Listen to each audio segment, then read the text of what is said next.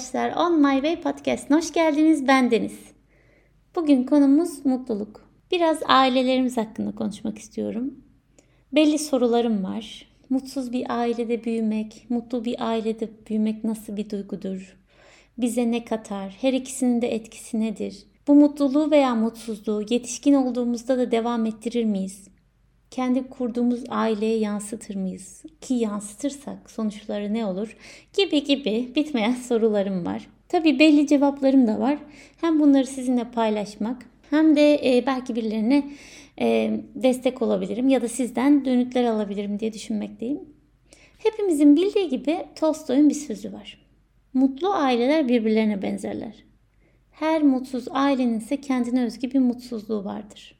Çocuğun mutlu bir ailede büyümesinin sevgi deposunun dolu olmasının kesinlikle çok büyük bir e, avantajı olduğunu düşünüyorum. Yani hayata başlarken artıyla başladıklarını düşünmekteyim. Fakat hayatta salt sürekli bir mutluluk olduğuna da inanmıyorum. Yani e, tabii ki sağlıklı ilişkiler kurulabilir ki bunların hayatımıza çok büyük etkisi var. Ama kesin sürekli bir mutluluk olduğuna zaten kimse inanmaz.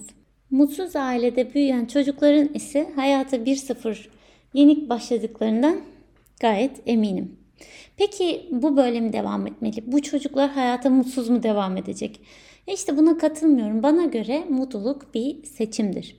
Evet hayata 1-0 yenik başlamış olunabilir. Fakat kesinlikle bunun yüksek farkındalıkla geliştirilebilecek, öğrenilebilecek bir şey olduğunun e, kanısındayım diyebilirim. Sizin için durmadım. Bir araştırma yaptım. Daha doğrusu birkaç makale okudum. E, mutsuz ailede büyüyen çocuklar nasıl olur, mutlu aileler nasıl olur diye. Sağlıklı, stabil aile ilişkilerinin bizi stresten koruduğuna, hatta evlilerin bekarlardan daha uzun yaşadığını e, kanıtlanmış. Yani araştırmalar yapılmış ve bu sonuçlara ulaşılmış. Hatta hatta sosyal izolasyonun sağlığa obezite, alkol, sigara gibi etkenlerden çok daha fazla olumsuz etkisi olduğu tespit edilmiştir. Burada yalnızlar oturup ağlamasın. Ebeveynlerimizin veya sevdiğimiz bir kişinin yakınlarımızda olması, elimizden tutması, sarılması tabii ki o anki stres seviyemizi azalttığı da yine e, gözlemlenmiş. Ve araştırmalar mutsuz ailelerde yetişen çocukların diyabet, kalp ve akıl sağlığı gibi sorunlarla daha fazla karşılaştığını söylemektedir. Tabii ben de bir öğretmen olarak söyleyebilirim ki özellikle ilkokul seviyesindeki çocukların uyumsuz, stresli, agresif davranışlarından kimin ailesinde e, daha sağlıklı ilişkiler yürüttüğünü yani anlayabiliyoruz. Gelelim benim çocukluğuma. Ben Tolstoy'un bu cümlesini ilk okuduğumda kendi ailemi düşündüm. Mutsuz bir ailede mi büyümüştüm yoksa mutlu mu? Kesinlikle mutlu diyemem ama mutsuz da diyemem. Bazen mutlu, neşeli, bahar çiçeklerini andırır, bazense fırtınalı denizde savrulan bir sandal. Her an batacak hissi verdirir. Hatta denize düşersin, sandala tutunur, son anda boğulmaktan kurtulursun. Öyle gök gürültü, öyle sağanak yağışlı anlar geçirirsin ki. Ama bilirsiniz ya, o fırtınalı gece sonrası ertesi sabah deniz sanki hiç bunlar yaşanmamış gibi dümdüz olur. Sakin, sessiz. Güneş açar gökyüzünde, kamaştırır gözlerinizi. İşte benim çocukluğum böyle geçti.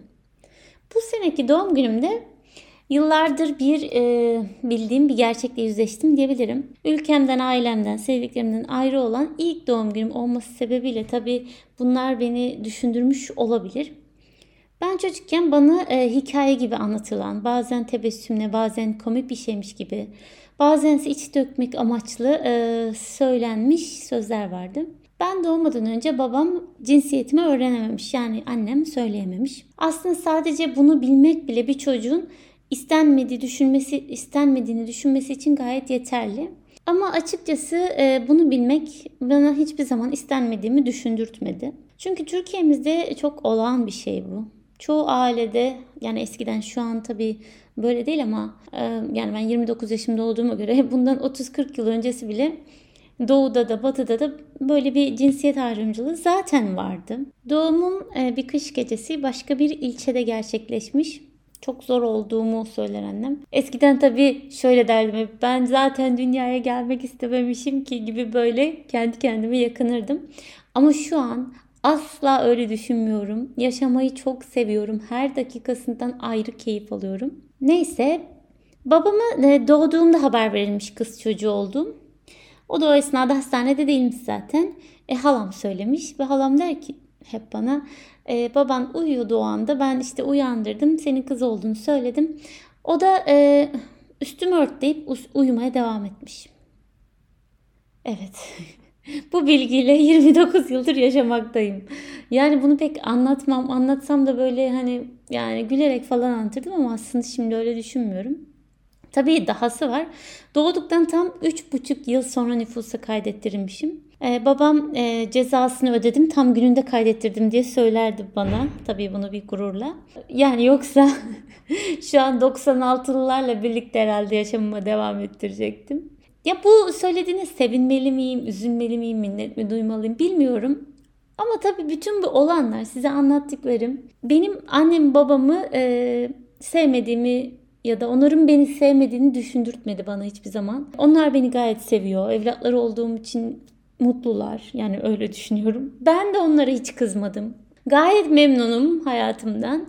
Ee, ebeveyn olarak hatta hayatımda büyük bir rolleri olduğunu özellikle etik ahlak kavramlarını öğrenirken beni e, çok etkilediklerini düşünmekteyim.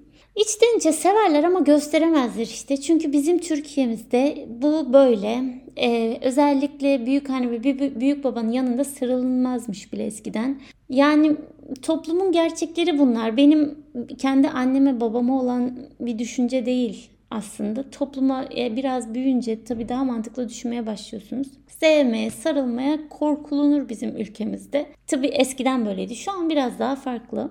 Bir çocuk olarak gördüğüm ise hiçbir zaman e, hani bana karşı değil de hep kendi anne babamın kendi sorunlarıydı aslında. Bu yüzdendir ki toplumumuzda bireylerin yetişkin olup kendi hayatlarını nasıl devam ettireceklerini bilmeden evlendikleri ve üstüne ebeveyn rollerine geçip hayatlarını daha da zorlaştırdıklarını düşünmekteyim.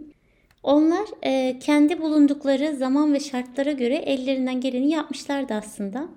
Şimdi ise genç bir yetişkin olarak çok daha iyi anlıyorum ve e, onları düşündüğümde içim sıcacık oluyor. Yani anne babamı düşündüğümde hiç kızmıyorum. Ve aslında ailelerimizi mutsuzluğumun bir mutsuzluğumuzun bir sebebi olarak düşünmemizin sadece gerçeklerden kaçmak olduğunu düşünüyorum artık.